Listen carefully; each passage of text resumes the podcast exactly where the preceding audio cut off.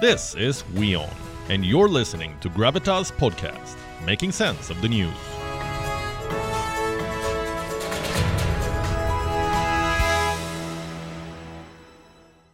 A mass exodus is underway in China. An exodus of the rich and the wealthy. They're fleeing the country en masse, seeking asylum in democratic nations. But the question is why? Why do they want to leave? And the answer is Xi Jinping. His repressive policies have impelled this exodus. His crackdown on millionaires, his clampdown on free speech, his repression of protests and of course his draconian pursuit of those who have created the Chinese economic boom in the first place in the past two decades. This is forcing people to leave, making them shift to safe havens. I'll start with some numbers. Since 2012, more than 600,000 Chinese citizens have sought asylum overseas. 600,000. Out of this, more than 100,000 asylum applications were filed in 2020 alone. And in 2022, this year, more than 10,000 high net worth individuals from China said they wanted to leave the country along with their money.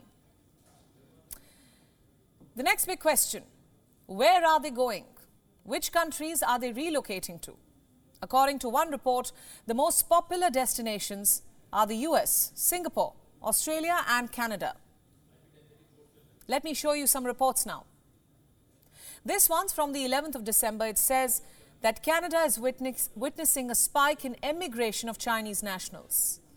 This year, there was a 15% rise in applications from Chinese nationals. Canada's Department of Immigration and Citizenship apparently received more than 9,925 applications, and they were all for permanent residency. Look at this report now. It says that after Xi Jinping's re election as president, online searches for ways to leave China have exploded. Last month, more than 60 million people searched for information on WeChat. A week later, when another COVID 19 wave hit the country, the number of searches for leaving rose to 80 million in one day, 8 0. Another report says that the rich Chinese, worth over $48 billion, want to leave meaning they want to leave China with their wealth worth $48 billion. If this happens, this will be the second largest wealth outflow for any country. Russia is number one on this list, and now China will come second.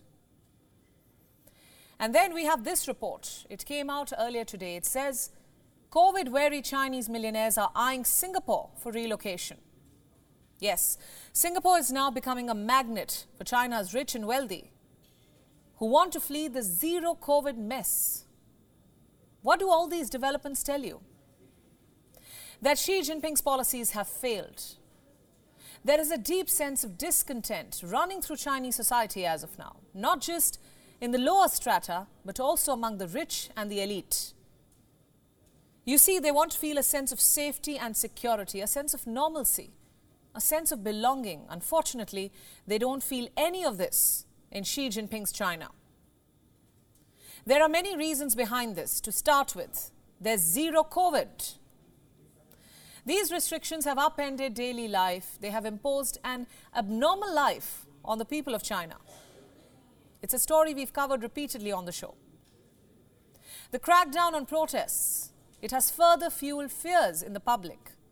People have started worrying about their future in the country, whether they will ever be able to live normally again.